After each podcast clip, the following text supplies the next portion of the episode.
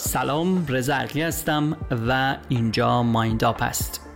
اینجا قرار ذهنمون رو آپدیت کنیم. اینجا قرار ذهنمون رو به ابزارهای مجهز کنیم که بتونیم با زندگی دائم در حال تغییر دنیای معاصر بهتر کنار بیایم و کمی بهتر، خوشحالتر و کارآمدتر زندگی کنیم. کتابی که تو این قسمت میخوام در موردش صحبت کنم کتاب خرده عادت ها یا عادت های اتمی از جیمز کلیر هست. این کتاب به درد کیا میخوره؟ به درد اونایی میخوره که بارها سعی کردن یه عادت خوب رو در خودشون ایجاد بکنن ولی شکست خوردن، یا یه عادت بد رو ترک بکنن ولی موفق نشدن. بارها سعی کردی وزن تو کم کنی، دست از بارخوری برداری، ولی چند روزی شروع کردی و تلاش کردی و اینا ولی نتونستی، از پسش برنمی‌آمدی. تلاش کردی سیگارتو ترک کنی ولی نتونستی. تلاش کردی عادت مطالعه رو در خود ایجاد کنی، درساتو بخونی. تلاش کردی این عادت رو ترک کنی که کاراتو بندازی دقیقه نود. و عادت‌های بعدی دیگه که میدونی بده این عادت‌ها ولی نمیتونی ترکش کنی. سعی کردی اینو ترک کنی ولی نتونستی. یا سعی کردی عادت‌های خوبی رو در خود ایجاد کنی، منظم باشگاه بری، چون هفته رفتی باشگاه دیگه ولش کردی. سعی کردی هر روز یادداشت روزانه بنویسی، چند روزی نوشتی بعد ولش کردی. هر روز مطالعه کنی، یه چند روزی انجام دادی ولی انجام ندادی. عادت‌های منظم مالی داشته باشی، تلاش کردی ولی نشده.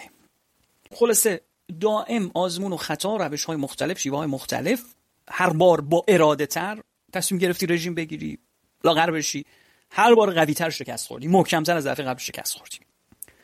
به ما میگن که شما اگر بیست و یک روز یک عادتی رو پشت سر هم انجام بدی، اون عادت دیگه همیشگی میشه و دیگه هیچ وقت از یادت نمیره، همیشه اون کارو می‌کنی. ولی واقعیتش اینه که ما نزدیک به دوازده سال مدرسه رفتیم، هر روزم صبح ساعت شش هفت بیدار شدیم، ولی خیلی اون هنوز عادت سرخیزی در ما شکل نگرفته. بنابراین نحوه تشکیل عادت‌های ما به همین سادگی نیست. و خیلی جالبه، این کاملا علمیه که ترک خیلی از عادت‌های ما آسان‌تر از ترک هروئین نیست. یعنی همون تعداد آدم‌هایی که موفق میشن مثلا هروئین رو ترک کنن، همون تعداد آدم‌ها میتونن سیگار رو ترک کنن. یعنی فکر نکنید این ترک این عادت‌هایی که چندین سال بهش اعتیاد داریم، عادت داریم، اینقدر راحت بشه از شرش خلاص شد. به این راحتی ها نیست. و این اصلا مشکلم از تنبلی شما نیست. مشکل نیست که تو تنبلی، اراده کافی نداشتی، واقعا دلت نخواست که تغییر بکنی. نه، واقعا هم دلت خواسته. اصلا بحث از اراده و انگیزه نیست. جیمز کلیر میگه که علم تغییر عادت‌ها به ما میگه که بحث یک تغییر یک عادت، ترک یک عادت بد و ایجاد یک عادت خوب بحث اراده و انگیزه نیست، بحث علم و دانشه. ما علم و دانشش رو به دست بیاریم. اینکه خودتو یه آدم بی اراده و سست بدونی، این همچین برچسبایی به خودت بزنی، فایده ای نمی‌کنه. در بارها دیدیم دیگه، وقتی تصمیم به یه رژیم غذایی گرفتیم، چهار پنج روز محکم بهش چسبیدیم، بعد یه جای عروسی، یه تولدی جایی رفتیم، کیک شکلاتی رو خوردیم، بعد اینقدر به خودمون سرکوفت زدیم، سرزنش کردیم، خودمون گفتیم تو بی اراده ای، تو بی انگیزه ای، تو فلانی، که این استرس شدیدی که دوباره تجربه کردیم، این حال بدی که داریم، دوباره باعث شد پرخورتر بشیم، دوباره برگردیم به همون عادت‌های گذشته. مشکل سر تنبلی و اراده و انگیزه نیست، مشکل سر علم تغییر عادته. و قرار جیمز کلیر تو این کتاب به ما علم و ساینس پشت تغییر عادت‌ها رو یاد بده، پشت سر این دانش که بر اساس دانش روانشناسی، دانش علوم اعصاب، علم روز دنیاست، به ما یاد بده عادت‌هامون رو علمی چطور عوض بکنیم. و نشون داده شده تو تحقیقات که این عادت‌های سالم رو اگر داشته باشیم، مثل ورزش کردن، انضباط مالی که استرسمون رو کم کنه، غذای سالم خوردن، ورزش و عادت‌های سالم رو اگر داشته باشیم و عادت‌های ناسالم و بد و منفی رو اگر نداشته باشیم، بین دوازده تا چهارده سال طول عمرمون بیشتر میشه. خیلی مهمه، خیلی مهمه. حالا در مورد اهمیت عادت‌ها جلوتر بیشتر صحبت می‌کنیم. و بعد ما یه ذهنیت‌هایی هم ممکنه بعضی از ما داشته باشن که بابا مثلا من فلان آدم موفقم دیدم، خیلی عادت آدم منظم و روتینی هم نبود، شب تا صبح بیدار بود و غذای منظم نمیخورد و همچین یه به قولی تصویر مثلا دانشمندی داریم که موهای ژولیده داره، هنرمندی که موهای ژولیده داره، اتاقش به هم ریخته است، هیچ نظم و ترتیبی نداره، یه زندگی پر از آشوب و به هم ریخته داره. این این تقریبا یه افسانه است. در مورد اکثر آدم‌های موفق این صادق نیست. حداقل در اون زمینه کاری خودشون عادت‌های مثبت و ثابتی داشتن. حداقل در اون زمینه کار همیشه عادتشون ثابت و منظم بود. یه کتابی هم هست به نام How Artists Work. اومده صد و شصت و دو تا آدم موفق تو زمینه آرت، نویسنده، نقاش و آدم‌های موفق تو زمینه هنر رو بررسی کرده و عادت‌هاشون رو بررسی کرده. دیده همه اینها یک حداقل نسبت به اون کار خودشون یک روتین منظم همیشه مثلا سر ساعت هشت صبح پا میشده و شروع میکنه به نوشتن، یا مثلا روتین ساعت بین ساعت هشت تا دوازده شب همیشه بیست سال تمرین پیانو انجام داده بدون وقفه و بدون استاپ. پس این افسانه رو بریزیم دور که این عادت‌ها نه زندگی رباتواره و فلان و تو ذهنمون گاهی اینا هست دیگه. بابا این عادت‌های منظم چی؟ این از زندگی داره لذت نمیبره. نشون داده شده آدمای موفق همین زندگی رباتوار و نظم‌های رباتوار و عادت‌ها و هابیت‌ها رو دارند. حالا بریم تو کتابی مقدمه بود، بریم تو کتاب از جیمز کلیر یاد بگیریم که چطور عادت‌های بد رو کنار بذاریم، عادت‌های خوب رو تو زندگی خودمون ایجاد بکنیم. و میگن یک کتاب خوب یا یک نویسنده خوب وقتی میتونه یک کتاب خوب بنویسه که اون کتاب رو خودش زندگی کرده باشه. حالا در مورد این پادکست و تاثیر این کتاب، من خودم زندگیش کردم. این کتاب من تقریبا چیز حدود پنج سال پیش خوندمش، مطالعهش کردم و از اون پنج سال پیش که شروع کردم بر اساس همین کتاب عادت‌های ورزشی و تغذیه خودم رو درست کردم، وزنمو چیز حدود بیست کیلو کاهش دادم و ثابت برنامه ورزش دیگه ترک نشده، مدام ورزشمو دارم. کسب و کار آنلاینم رو بعد از این کتاب شروع کردم و مرتب و منظم پیش بردم. عادت‌های خوبی رو در من ایجاد کردم، عادت‌های بدی رو ترک کردم، زندگی کردم به نوعی با این کتاب و قطعا برای شما موثر هست. تا آخر با من گوش بدید ببینیم پشت سر عادت‌های ما چی هست.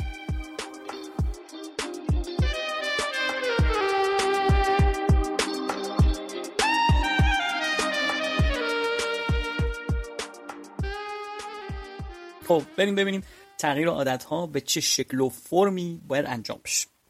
ویلیام جیمز میگه که اگر ما قرار تغییری در زندگیمون ایجاد بکنیم، اولین کاری که باید انجام بدیم، اولین تغییری که باید ایجاد بکنیم اینه که یه شیفت بکنیم، یه تغییر جهت بدیم از تمرکز بر اهداف به سمت تمرکز بر سیستم. یعنی چی؟ میگه ببین سخنران‌های انگیزشی، این کتاب‌های خودیاری که میخوان به ما یاد بدن چطور موفق بشیم، سخنرانان موفقیت و اینا اینا تمام تمرکزشون رو اینه که به ما بگند اهداف معین و مشخصی برای خودتون معلوم کن و تو به اون هدف خواهی رسید. اینا تمام تلاششون اینه که به ما بگند اگر اهداف مشخص و معینی داشته باشی به اهدافت میرسی.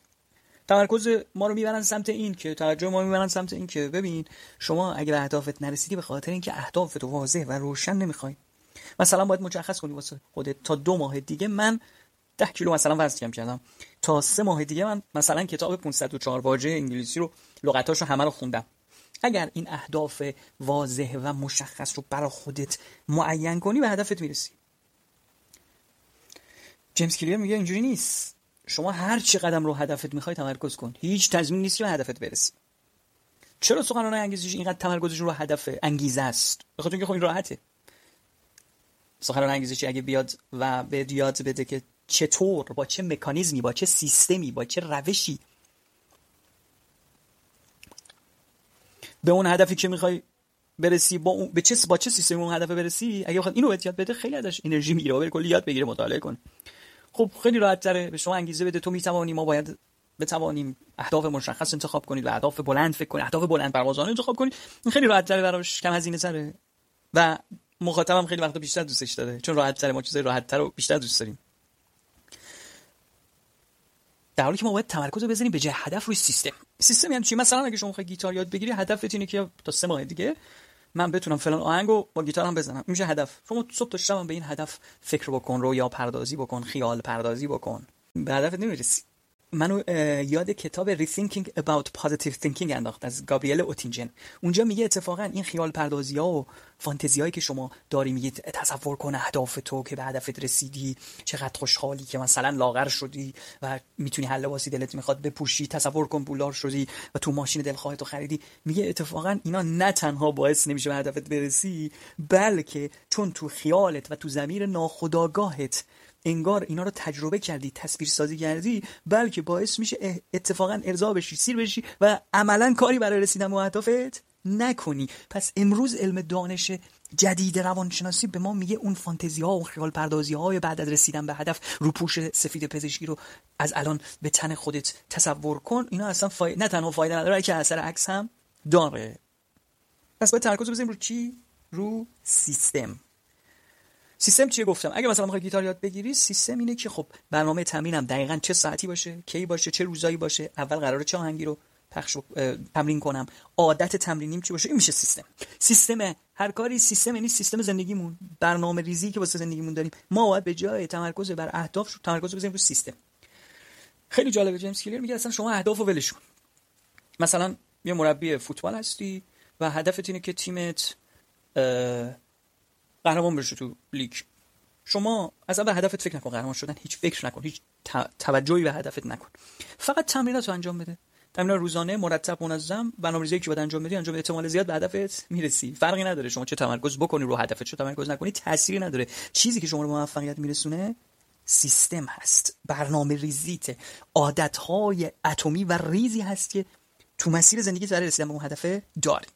تمرکز رو هدف چند تا مشکل داره. مشکل اول اینه که فکر می‌کنیم با همون اهداف بلند پروازانه به موفقیت میرسیم و ما آدمایی رو میبینیم که موفق شدن، بعد نگاه می‌کنیم می‌بینیم آره اینا اهداف بلند پروازانه‌ای داشتن. فکر می‌کنیم علت این که اینا موفق شدن اینه که هدف‌های خیلی بلند داشتن، خیلی به قولی رویا پرداز، خیلی جاه طلب بودن، در حالی که اگه بریم از بازنده ها هم بپرسیم اونا هم همینجوری ان، اونا هم اهداف بلندی داشتن. اصلا فرق برنده و بازنده تو هدف نیست، تو سیستمه.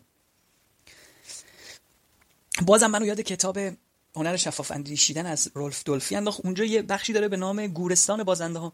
میگه تا الان هیچ کس نرفته از مثلا نفر بیستم یه مسابقه جهانی بپرسه آقا شما چرا شکست خوردی. هیچ کی نرفته از نویسنده‌ای که نوشتهاش مطرح نشده، معروف نشده، بپرسه شما چرا معروف نشدی، چرا کتابت موفق نشد. کسی این کارو نکرده. بهش میگه گورستان بازنده ها. بازنده ها روانه گورستان میشن، هیچ کس هم حال نداره بره به گورستان سر بزنه. در حالی که اگه شما نگاه بکنید ببینید عوامل که شما فکر کردی باعث موفقیت یه فرد شده، همون عوامل تو بازنده ها هم هستن. اونایی که موفق نشدن اونا هم همین کارا رو کردن. علت موفقیت چیز دیگه‌ای بوده. جیمز کلیر هم اینجا همین رو میگه. میگه اونایی که موفق شدن اهداف بلند پرواز داشتن، بلند پروازانه داشتن، اهداف بلند داشتن. اونایی که باختن، اونایی که موفق نشدن، اونا هم اهداف بلند داشتن، فرقی نداره. درست شد.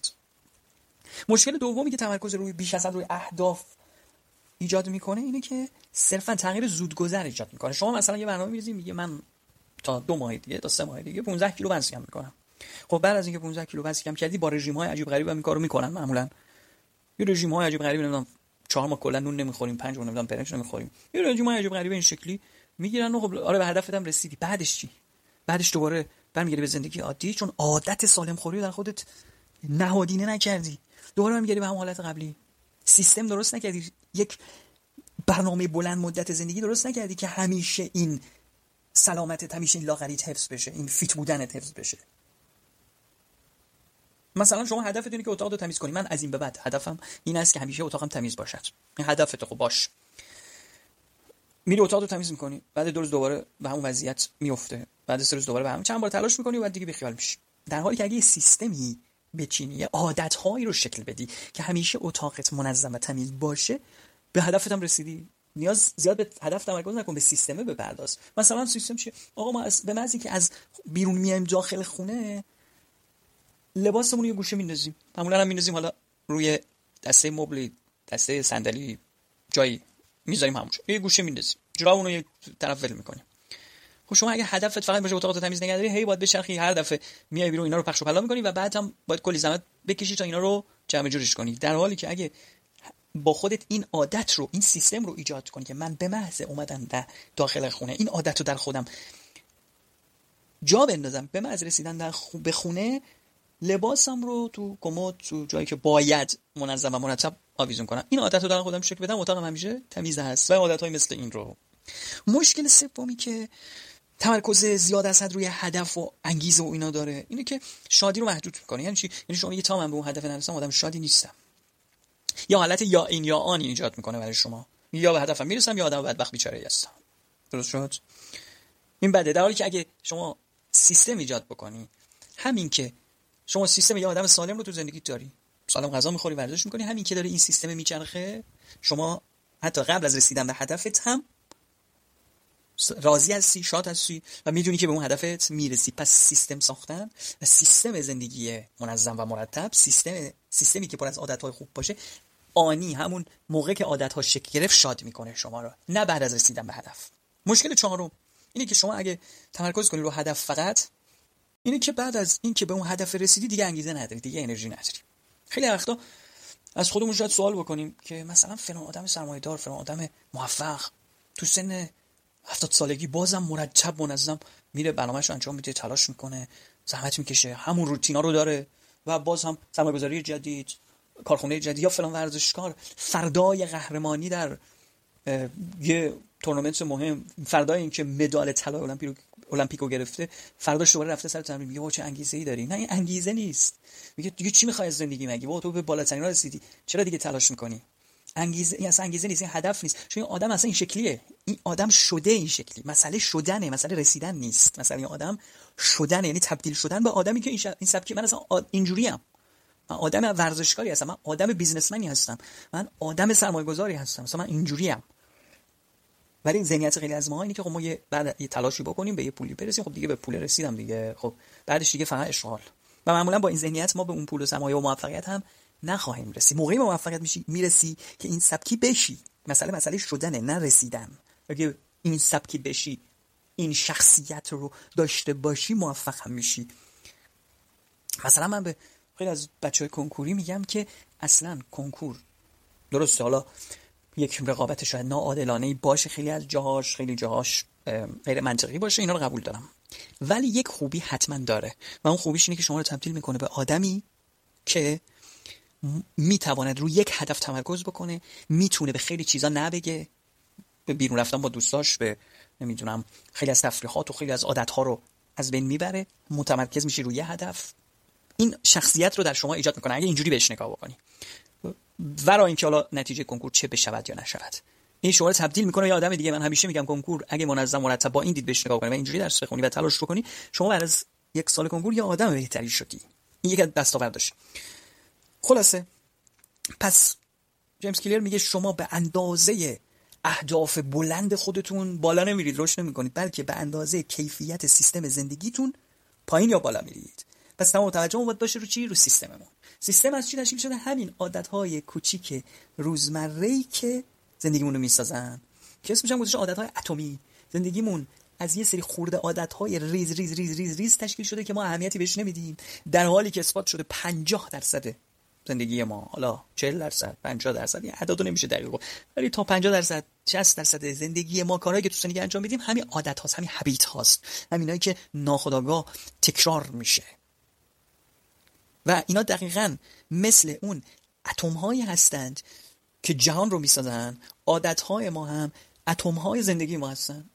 همونطور که دانشمندان بعد از اینکه اتم کشف شد، مولکول کشف شد، اون الکترون و پروتون و نوترون و ذرات زیر اتمی کشف شد، درک بهتری از جهان به دست آوردن، تونستن تغییرات بیشتری ایجاد بکنن. علم، سرعت پیشرفت علم زیاد شد، کلی اختراع و اکتشاف دیگه اومد دنبالش، نانو تکنولوژی و چیزای دیگه. اگه شما عادت‌های زندگیتون و علم تغییر عادت‌ها رو داشته باشی در لایه زیرین زندگی خودت، کمی عادت‌ها باشن تغییر ایجاد کنی، زندگی تغییر ایجاد میشه توش.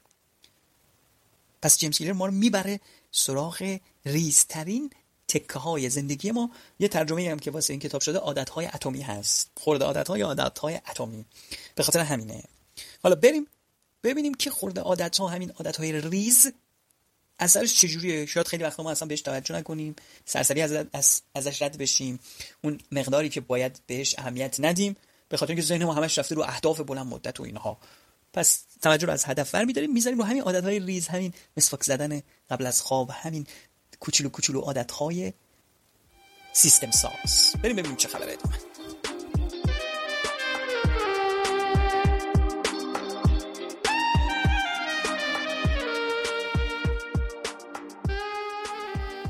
شاید برامون واقعا سخت باشه که باور بکنیم تغییر زندگیمون و موفقیت بستگی به همین عادتهای ریز و کوچیک زندگیمون داره. به خاطر همین جیمز کلیر میاد و این فصل رو اختصاص میده به اینکه اثبات بکنه و بهمون نشون بده که همین عادت‌های ریز چطور یواش یواش زندگیمون رو متحول میکنه. داستانی تعریف میکنه از دوچرخه سواری انگلیس. میگه بریتانیا از سال هزار و نهصد و هشتاد سال دو هزار و سه فقط یک مدال طلا در المپیک تونست بگیره. وضع دوچرخه سواری بریتانیا خیلی داغون بود، به طوری که دوچرخه سازها اصلا به بریتانیا دوچرخه نمیدادن، میگفتن آقا اینا میرن تو مسابقات گند میزنن، ملت فکر میکنن دوچرخه ما خوب نیست که اینا خراب میکنن، دوچرخهشون نمیفروختن در این حد. تا اینکه یه آقایی به نام برایلسفورد رو میارن و به عنوان مدیر جدید فدراسیون دوچرخه سواری بریتانیا منصوب میکنن. ایشون میگه که این جمله از ایشونه، میگه هدف ما در کنار هم قرار گرفتن دستاوردهای کوچک است. ما جستجو میکنیم پیشرفت‌های کوچک رو در هر چیزی که انجام میدیم. اگه ما بیایم همه مسائل دوچرخه سواری رو تجزیه کنیم به بخش‌های کوچیک کوچیک، تو هر کدومش تو هر کدومشون فقط یک درصد پیشرفت کنیم و بهتر بشیم، فقط یک درصد. اینجوری با کنار هم قرار دادن این پیشرفت‌های کوچیک ما یه پیشرفت بزرگ به دست میاریم. میاد و میگه که خب طراحی صندلی‌های دوچرخه‌هامون رو یک کوچولو بهتر کنیم. به لاستیک دوچرخه‌ها، حالا اون موقع حتما رسم بوده چی بوده، الکل مالیدن که بهتر بچرخه. لباس‌های دوچرخه سوارا رو یه مقدار بهتر کردن به طوری که عضلاتشون سرد نشه و گرمای خودش رو بتونه حفظ کنه که آسیب نبینن. دیگه اصلا یه کار خیلی عجیب غریبی کردن. بالش‌ها و تخت‌های دوچرخه سوارا رو دوباره طراحی کردن، تعویض کردن که خواب بهتری داشته باشن. ژل‌های مختلف امتحان کردن کدوم ژل بهتر گرفتگی‌های عضلات اینا رو بهتر می‌کنه. یه متخصص عفونت رو اینا آوردن که بررسی کنه ببینه چطور میتونن بهداشت رو بیشتر رعایت کنن، دستاشون رو بهتر بشورن که سرما نخورن موقع مسابقات. کامیون حمل دوچرخه رو داخلش رو سفید رنگ زدن که هر گرد و غباری بود رو ببینن و بتونن پاکش کنن و از بین ببرن. خلاصه کلی از این کارهای ریز ریز ریز ریز کوچک انجام دادن و کم کم افتادن رو ریل که پنج سال بعد از اینکه آقای برایلسفورد مدیر شد توی فدراسیون دوچرخه سواری بریتانیا، تونستن تو المپیک دو هزار و هشت شصت درصد مدال‌های طلا رو به دست بیارن و بعد هم دیگه حالا رکوردهای جهانی پشت سر هم تو تورهای مختلف دوچرخه سواری و و تو سال از سال دو هزار و هفت تا دو هزار و هفده تونستن صد و هفتاد و هشت تا مدال قهرمانی جهان، شصت و شش تا مدال المپیک و دیگه پشت سر هم مدال‌ها ردیف شد. ما فکر می‌کنیم که دستاوردهای بزرگ نیاز به اقدامات بزرگ داره، در حالی که چیزی که برای دستاوردهای بزرگ لازمه اقدامات کوچیک و پیشرفت‌های یک درصدی ولی در بلند مدته. این پنج سال طول کشید دوچرخه سواری بریتانیا جواب گرفت. هر روز یک درصد اگه ما عملکردهای ریز خودمون رو بهتر بکنیم، در آخر سال سی و هفت درصد بهتر شد. فقط یک درصد. اگه سه ماه هر روز به باشگاه برید، هنوز لاغر نیستید. اگه هر روز سه ساعت انگلیسی بخونید، بعد دو ماه هنوزم خیلی انگلیسی بلد نیستید، ولی اگه ادامش بدید به نتیجه میرسید. همین تغییر کوچکی که در مسیرتون اتفاق میفته.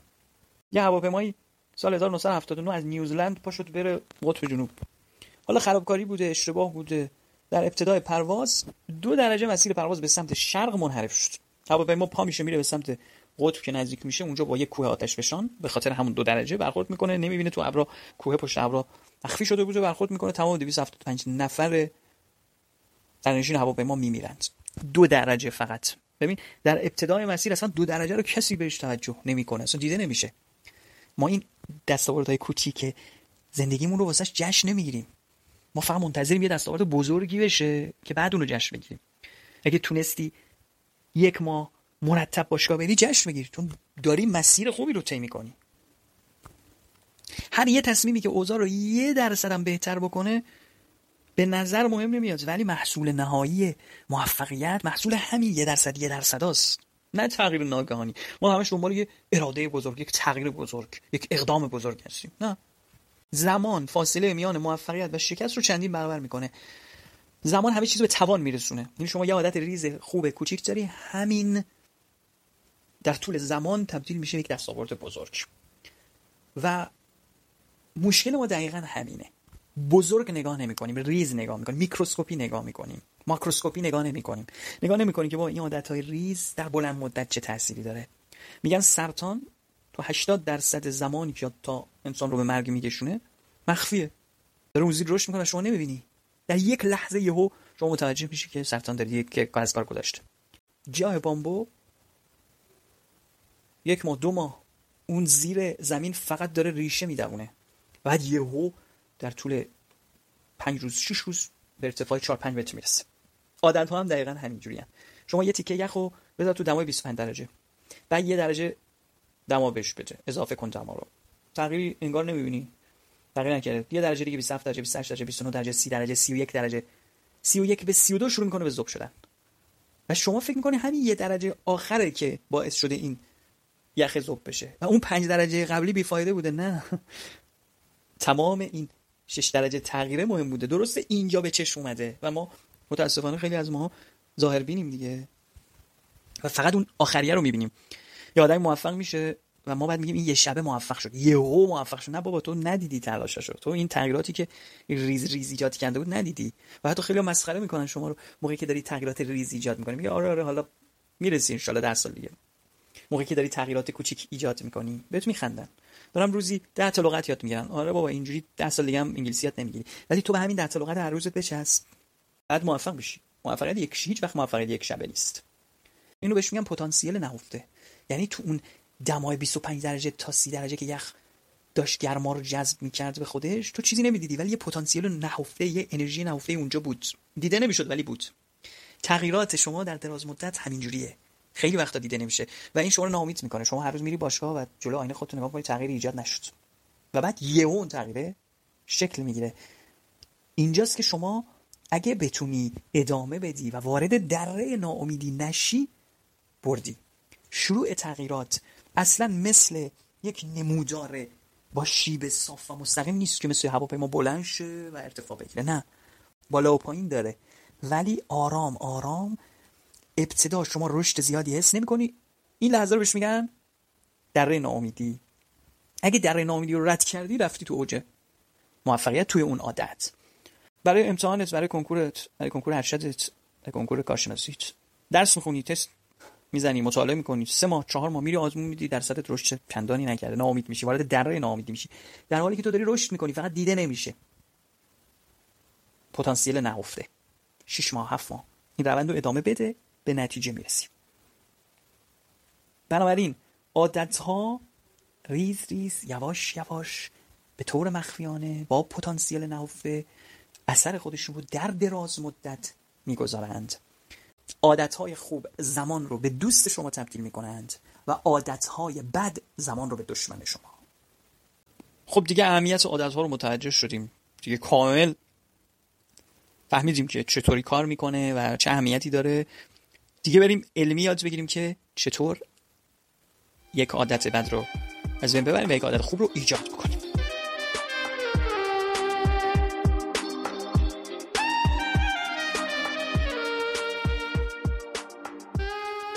خب نقطه شروع تغییر عادت کجاست؟ جیمز کلیر میگه که ما به دو دلیل در تغییر عادت هامون شکست میخوریم. یک، سعی میکنیم عامل اشتباهی رو تغییر بدیم. دو، عادت ها رو به شکل غلطی میخوایم تغییر بدیم. فعلا در مورد عامل اول صحبت میکنیم، یعنی آم... سعی میکنیم عامل اشتباهی رو تغییر بدیم. میگه شروع تغییر ما نباید از نتیجه باشه. ما همیشه سعی میکنیم که نتیجه رو عوض کنیم. مثلا نتیجه یک رژیم غذایی خوب چیه؟ کم کردن وزن. نتیجه برنامه ریزی منظم برای نوشتن چیه؟ نوشته شدن یک کتاب. ما همه تمرکزمون روی نتیجه است. میگه ما سه لایه تغییر میتونیم ایجاد کنیم. یک لایه نتیجه که گفتیم، یک لایه فرآیندها، برنامه‌هایی که برای اجرای یک تغییر داریم، و سه لایه هویت. مثلا نتیجه که شما میخواید بگیرید چیه؟ کم کردن وزن. فرآیندش چیه؟ باشگاه رفتن. میخواد منظم باشه اتاقتون، فرایندش چیه؟ مرتب کردن میز کار. اما یه لایه عمیق‌تری داریم که لایه هویتی ما باشه و ما باید تغییر رو از لایه هویتیمون شروع بکنیم. همه این سه تا صد تغییرات مهمن، ولی لایه هویتی از همه مهم‌تره. یعنی چی هویت؟ میگه شما دو تا دوست سیگاری رو در نظر بگیرید که میخوان سیگار رو ترک کنن. به یکیشون سیگار تعارف می‌کنید، میگه نه من دارم سعی می‌کنم سیگار رو ترک کنم. به دیگری سیگار تعارف میکنید، میگه که من سیگاری نیستم، من ورزشکارم. کدوم موفق داره؟ دومی. چرا؟ چون در لایه هویتی خودش، در عمیق ترین بخش وجود خودش اصلا میگه که سیگار کشیدن با من جور در نمیاد، چون اصلا سیگاری نیستم. این تغییر رو از جای درستی شروع کرده. اگه میخوای وزن کم کنی، تمرکزت رو وزن کم کردن نباشه. هویت آدمی رو به خودت بگیر، ژست و شخصیت آدمی رو به خودت بگیر که سبک زندگی سالم داره. من اصلا آدمی هستم که سالم زندگی میکنم. هویت تو تغییر بده و بعد در هر لحظه این راهنمای تو که حالا من که آدمی هستم که سبک زندگی سالم دارم، الان که رفتم رستوران سالاد رو انتخاب میکنم یا مثلا مغزا پیتزای پرچرب یا حالا هر چی، کدوم انتخاب میکنم؟ سالاد بدون سس رو انتخاب میکنم یا یه سس پرچرب انتخاب میکنم؟ من که ورزشکارم، الان مثلا سیگار میکشم یا نمیکشم؟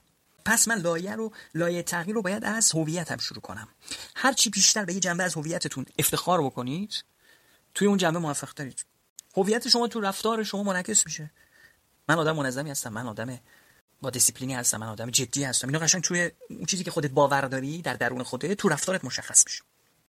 خب شاید شما بگید آقا من که خودمو میشناسم، من الان یه مدت زیادیه مثلا وزنم الان صد و پنجاه کیلو، چجوری میتونم بگم من آدم سالمی هستم؟ من آدمی هستم که سبک زندگی سالمی دارم. میگه شروع شما باید از این باور باشه. خب من از امروز آدمی هستم تا انتهای عمرم آدمی هستم که سبک زندگی سالمی دارم. حالا شروع میکنم با خرده عادت ها، با رفتارهای هر روزه خودم برای این باور خودم مدرک شروع میکنم که به خودم و دیگران اثبات کنم که من همچین آدمی هستم. هر چی مدرک بیشتر جمع کنم خودمم بهتر باور میکنم و بعد رفتار بهتری از خودم نشون میدم. پس من یه تغییر در هویت خودم، در اون چیزی که باور دارم، یه تصویری نسبت به خودم دارم دیگه، یه چیزی تو ذهنم هست از خودم، خودمو چجوری میشناسم، خودمو چجوری معرفی میکنم، توی جمع میرم میگم آقا من چیکارم، من چه جور آدمی هستم، من آدم مهربانی هستم، من آدم دست و دلبازی هستم، اینجوری خودمو معرفی میکنم، من آدم خسیسی نیستم. بعد یه همچین تصوری تو ذهنت داری از خودت، دنبال مدرک بگرد، ایجادش کن مدرکو. اگه هر روز باشگاه میرید حتی تو برف، یعنی مدرکی که شما ورزشکارید. اگه هر روز مطالعه میکنید، مدرکی که شما آدم کتابخونی هستید. پس یه هویت خوب واسه خودت انتخاب می‌کنی با عادت‌ها و رفتار مناسب با اون هویت. اون هویت تو ت... تجسم می‌بخشی، تاییدش می‌کنی. مثل رای دادن، با هر رفتارت رای داری میدی. رفتی رستوران، اگه سس پرچرب رو برداشتی یعنی رای داری میدی من آدم سال... سالم خوری نیستم، من آدم ورزشکاری نیستم. ولی اگه سالاد و روغن زیتون خوردی مثلا، داری رای میدی به نفع اون هویت، اون آدمه که در درونت، اون هویتی که در درون، اون تصوری که از خودت داری به عنوان یه آدم سالم، به عنوان یه آدم ورزشکار. اینجوری میتونی این چرخه معیوب عادتها رو بشکنی. ببین یه رستوران چطور میتونه اثبات کنه که من غذام خوبه؟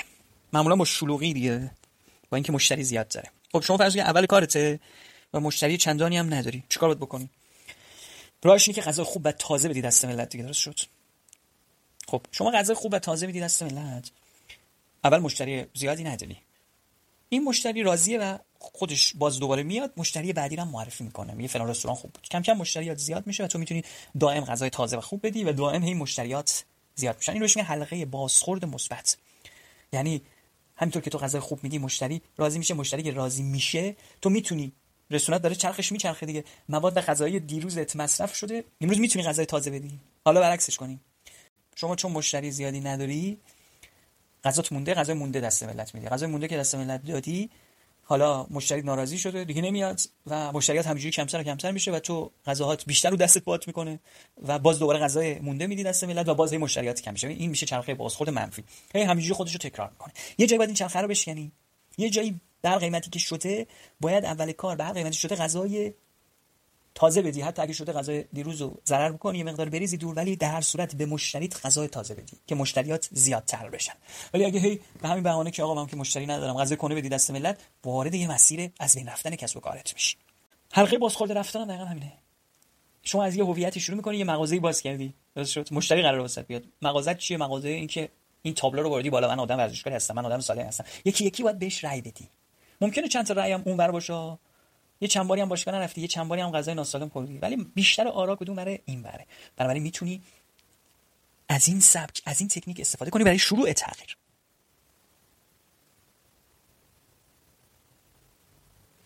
پس خلاصش میشه تصمیم بگیر که قراره چطور آدمی باشی و با عادتهای کوچیک که مثل هر کدومش مثل یک رأی هستن، اونو به خودت و دیگران اثبات کن، ثابت کن من همچین آدمی هستم. و این یک سیر تکامل تدریجی خوب شدن و عادتهای خوب رو در شما شکل میده. ما نیاز به تغییرات افراطی نداریم. یکی از چیزایی که ما رو میترسونه از شروع یه کاری اینه که احساس می‌کنیم یه کار بزرگی باید انجام بدیم. نه، نیاز به تغییرات افراطی بزرگ نداریم. شما کافیه قدم‌های کوچکی به سمت اثبات اون هویتی که تو ذهنت داری برداری و اونو اثبات کنی. و بعد جالبه، هر چقدر یه چرخه دو طرفه است، یه خیابون یه طرفه نیست، یه خیابون دو طرفه است. شما یه هویتی برای خودت در نظر میگیری، با رفتارت ثابتش می‌کنی و چون با رفتارت ثابتش کردی اون هویت قوی میشه و چون اون هویت قوی شده دوباره شما اون رفتار رو تکرار می‌کنی و همینجوری این چرخه مثبت ادامه پیدا می‌کنه.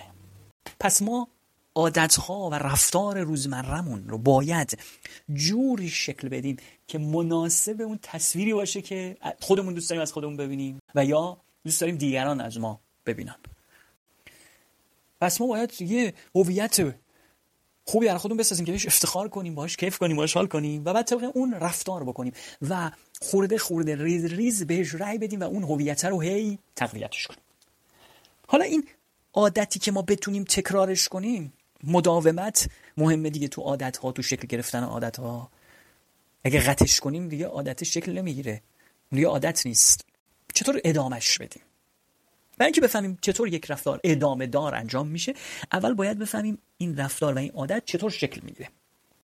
یه روانشناسی به نام تورندایک یه آزمایش جالبی انجام داد.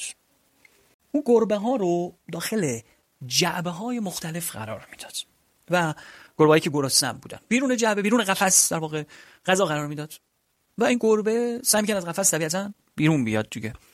اوایل چنگ می‌کشید به میله‌های قفس، یه سری اشیام تو اون قفسه گذاشته بودن با اونا ور میرفت تا اینکه تصادفاً دستش یا پاش میرفت روی اهرمی که تورندایک اونجا گذاشته بود. پاشو می‌ذاشت رو اهرم، قفسه باز میشد، میتونست بره بیرون غذا رو بخوره. آزمایش اینو میگه، میگه که بار اول که گربه رو گربه‌ها رو داخل همچین قفسی می‌ذاریم معمولا یک و نیم دقیقه طول می‌کشه تا پاشون بره رو اهرم یا دستشون بره رو اهرم و قفسه باز شه برن به غذای برسن. دفعه بعد که همون گربه رو می‌ذاریم تو همون قفس و همون شرایط، این بار سریعتر پاشو می‌ذاره رو اون، دستشو می‌ذاره رو اهرم که به غذای برسه. یعنی تو ذهنش بوم یه جرقه خورده شکل گرفته. آها، اهرم مساوی است با رهایی، فشار دادن اهرم مساوی است با رها شدن و رسیدن به غذا، پاداش، رسیدن به پاداش، به جایزه. و معلوم شد که اگه بیست بار این آزمایش رو تکرار کنیم، گربه دیگه تو دفعه بیستم، سیوم آنی و لحظه‌ای تو دو سه ثانیه سری پاشو میذاره رو اهرم و آزاد میشه. چه اتفاقی اینجا افتاده؟ اینجا دقیقاً یک عادت شکل گرفته، یک یادگیری شکل گرفته. گربه یاد گرفته که فشار دادن اهرم مساوی است با پاداش، رسیدن به غذا. اتفاق دیگری که افتاده اینه که روش‌های دیگر حذف شده. گربه فهمیده روش‌های دیگه فایده‌ای نداره. چنگ زدن به میله فایده نداره، جیغ و هوا رو انداختن فایده نداره. اشیای دیگه هیچ کدوم فایده نداره. جواب کدومه؟ جواب تو این اهرم است. اینجاست که یک مسیر عصبی توی مغز گربه شکل گرفته. مثل این پاکوبا هست که تو کوها میرید و میبینید که مثلا افراد قبل از شما یه جایی پا گذاشتن و اون مسیر رو هموار کردن. چرا شما به مسیر اعتماد میکنی؟ و خاطر اینکه میدونی قبلا افراد دیگه آزمون خطاهاشون رو کردن. میگه همین پاکوبا رو اگه برم به هدفم میرسم، به مقصدم میرسم. همین پاکوب توی مدارهای ذهن ما، مغز ما، توی نورونهای مغز ما شکل میگیره. نورونها با هم وصل میشن، اتصال پیدا میکنن، یه مسیری باز میشه که این مسیر مستقیم از فشار دادن اهرم وصل میشه به رسیدن به پاداش. این مسیر عصبی ایجاد میشه. این میشه یه عادت. این میشه یه یادگیری، یه عادت جدید. چند تا خاصیت خوب داره. خاصیت خوبش چیه؟ مسیرهایی که به هدف نمیروند حذف میشه. تورندایک میگه یادگیری یعنی رفتارهایی که نتایج دلخواه ما را دارند تکرار میشوند، تکرار عادت، و باقی رفتارها کمرنگ میشن و حذف میشوند. یه سیستم اگر اینطور پس آنطور شکل میگیره تو مغز ما. دقیقاً میدونید مغز ما یه تصویربرداری میکنه، میاد و خاطره قدم‌هایی که ما به سمت هدفمون برداشتیم رو ثبت میکنه و بار دیگه سعی میکنه همون خاطره رو بازسازی کنه که ما آقا اینجوری به هدف میرسن. و شما استرس داری، تو محل کار تحت فشاری، میبینی دوستات تو بالکن اداره، ساختمون اداره یا همه در اداره جمع شدن و دارن بگو بخند میکنن و سیگار میکشن. شما میری تو جمعشون، شروع میکنی سیگار کشیدن. استرس تو کم میشه، فراموش میکنی گرفتاری های کاری تو، حداقل برای چند دقیقه. بوم تو ذهنتون جرقه میخوره. آها، جمع شدن با بچه‌ها و سیگار کشیدن مساوی است با از بین رفتن استرس، پاداش رو گرفتی. مسیر عصبیش چند بار تکرار کنی، مسیر عصبیش تو ذهنت شکل میگیره. میای خونه، همسرت یا شوهرت یا فرزند زن یا شوهر، به قولی زوجت، طرف دیگه‌ت شروع میکنه به غر زدن و اینها، چرا فلان کار نکردی، چرا فلان چیزی نخریدی یا اینا. در صورت شروع میکنه غر زدن، یه مسیر عصبی تو ذهنت شکل میگیره. رسیدن به خانه مساوی است با حس ناراحتی، استرس، استراب، درگیری. دفعه بعد سعی کن دیرتر خونه بیای یا یه رفتار دیگه بکنی یا کار دیگه رو انجام بدی. این مسیر عصبی تو ذهنت، تو مغزت شکل گرفته و یه مسیر خودکار شده. چرا؟ چون مغز ما دوست داره انرژی صرف جویی کنه. دیگه دیگه هر بار نیاد دوباره گربه هر رو یادتون نره دیگه. دیگه هر بار نره چیزای مختلف امتحان کنه. بیاد و مستقیم بره سراغ, سراغ راه حل. اوائل داری رانندگی میکنی، رانندگی یاد میگیری، یه موسیقی اگه پخش بشه حواست پرت میشه، چون مغزت داره با تمام وجود پردازش میکنه یاد گرفتن رانندگی رو. بعد از اون مدت که رانندگی یاد گرفتی دیگه نیازی به این نداری که حواست خیلی جمع باشه. حتی خیلی موقع رانندگی اس ام اس هم میدن، اونقدر رفتار اتومات میشه. عادت ها عادت ها کار میکنن که رفتار اتومات بشه، مغز آزاد بشه، مغز آزاد بشه، انرژی مغز دیگه اونجا نباشه. وقتی رفتاری تبدیل به عادت میشه یعنی خودکار میشه، اتومات میشه، ظرفیت و انرژی مغز آزاد میشه واسه کارهای دیگه، واسه یادگیری چیزای جدید. هر چی ما بتونیم چیزای بیشتری رو اتومات کنیم و خودکار کنیم تو مغز ذهنمون، وقت مغزمون آزادتر میشه، میتونیم چیزای جدیدتر یاد بگیریم. روند یادگیری درسای خودتون رو در نظر بگیرید. اول شما برای یاد گرفتن جدول ضرب خیلی انرژی مغزی میبرد ازتون که جدول ضرب رو یاد بگیری. بعد که یاد گرفتی دیگه خودکار شد، اتومات شد، حالا میتونی انتگرال یاد بگیرید، مشتق دیگه چیزای دیگه یاد بگیری. هر چیزی که تبدیل به عادت میشه، اتومات میشه، ذهنتون آزاد میکنه واسه چیزای بهتر و بیشتر. اینجا همینجا یه نکته خیلی مهم داریم. خیلی‌ها فکر میکنن اگه ما چیزا رو عادتی انجام بدیم خوب نیست، رباتواره، انگار زندانی هستیم، انگار مثل ربات‌هایی که مجبور هستیم یه کاری رو انجام بدیم داریم کار انجام میدیم، انگار زندانی هستیم، آزاد نیستیم. میگن طرف اسیر عادتش. آقا من مدام باید این ساعت این روز برم باشگاه، بابا ولش کن، بیا ذره حالا اینقدرم سخت نگیر، چه وضعیتی، انگار پادگان مگه. در حالی که این نشون میده، این نکته‌ای که گفتیم نشون میده عادت‌ها باعث آزادی شما هستن. افرادی که عادت مالی خوبی ندارن همیشه ذهنشون گرفتار پوله. عادتی آدمی که اتاقش منظم نیست همیشه ذهنش درگیر پیدا کردن چیزهاست. عادت‌ها باعث آزادی ذهن ما میشن. یاد کتاب فقر احمق میکند افتادم، نویسنده‌اش الان یادم رفت اسمش، یا آقای هندی هم هست. اونجا میگه که یازماش جالبی رو میگه، میگه که کشاورزهای نیشکر رو اومدن بررسی کردن، بعد از برداشت محصول کشاورزها پول دارن دیگه، پول تو دست و بالشون، در حالی که قبل از برداشت محصول دیگه به ته پولاشون رسیدن که سال پیش دریافت کردن یا آخر پولشون، جیبشون خالیه. اومدن قبل از برداشت محصول که پول ندارن و بعد از برداشت محصول که پول دارند، به اینا یه سری سوالات هوش و ریاضی و اینا ازشون پرسیدن. مشخص شد اون موقعی که پول دارن ذهنشون درگیر پول نیست، ذهنشون آزاده، هوششون بیشتره، سوالات هوش و ریاضی رو بهتر جواب میدن. در حالی که اون موقعی که پول کمتری دارن یا پول تو حسابشون نیست قبل از برداشت محصول، سوالات ریاضی رو خوب جواب نمیدن، سوالات هوش رو خوب جواب نمیدن، انگار خنگ شدن، فقر احمق میکنند. تو اون کتاب نتیجه گیری نتیجه گیریش اینه که چون ذهنت دائم درگیر پول و گرفتار هستی، سرعت پردازش مغزت اومده پایین. مثل کامپیوتری که چند تا نرم افزار باز بشه، فتوشاپ باز داره، میتونم یه بازی کامپیوتری هم بازه، مغز کند میشه، هنگ میکنه. دقیقاً مغزمون هم همینجوریه. پس مغزمون رو باید آزاد کنیم. با چی؟ با عادت ساختن. عادت‌های خوب بسازیم که مغزمون آزاد بشه، رها بشه برای چیزای جدیدتر. اونایی که پیشرفت میکنن، پیشرفتشون، علت پیشرفتشون همینه. خیلی از چیزا رو اتومات و سیستم وارش میکنن. دیگه بهش فکر نمیکنن. که وقتشون آزاد بشه، فکرشون آزاد بشه واسه پیشرفت، واسه یادگیری جدید. همسرم یه خاطره جالبی رو برام از دوران مدرسه خودش تعریف کرد که خالی از لطف نیست اینجا بهتون بگم. میگفت که من وقتی بچه مدرسه‌ای بودم، به محض اینکه وارد خونه میشدم، قبل از اینکه لباسامو در بیارم، حتی قبل از اینکه کفشمو از پا در بیارم، روی ایوان خونه می‌نشستم و تمام تکالیف مدرسه اون روز انجام میدادم. چرا؟ به خاطر اینکه تکلیفمو انجام بدم، بیست دقیقه نیم ساعت اول تمومش کنم، از شرش خلاص بشم، کل روز ذهنم آزاد باشه، بازی کنم و تفریح کنم، هر کاری که دلم می‌خواد انجام بدم. ببینید، یا عادت خوب یا عادت مثبت ذهنتون آزاد میکنه از اینکه موقعی که داری یه کار دیگه انجام میدی ذهنت درگیر یه کار دیگه باشه. ذهنت رها شده دیگه. حالا بچه‌ای رو در نظر بگیر که تکلیف مدرسه‌شو انجام نداده، تو کوچه داره بازی میکنه یا پای کامپیوتر نشسته داره بازی میکنه و همش ذهنش درگیر تکلیف مدرسه است، یا عذاب وجدانی داره یا پدر مادر رو مخش میره آقا بیا تکلیفت انجام بده. ببین با یه عادت خوب، خب در واقع ناخواسته نمیدونسته، همسر من نمیدونسته که همچین تأثیری داره، ولی به طور غریزی این رفتار جالب رو انجام میداده که این عادت خوب رو در خودش ایجاد کرده بوده که ذهنش رو آزاد کنه. ببینید این شکلیه.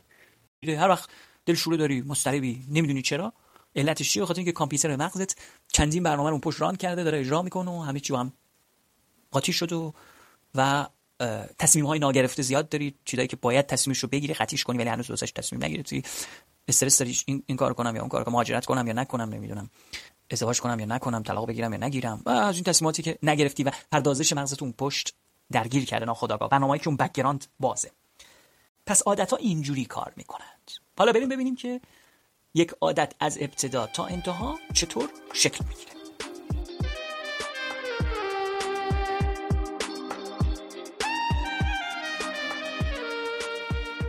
عادت‌ها در یک فرایند چهار مرحله‌ای شکل می‌گیرند.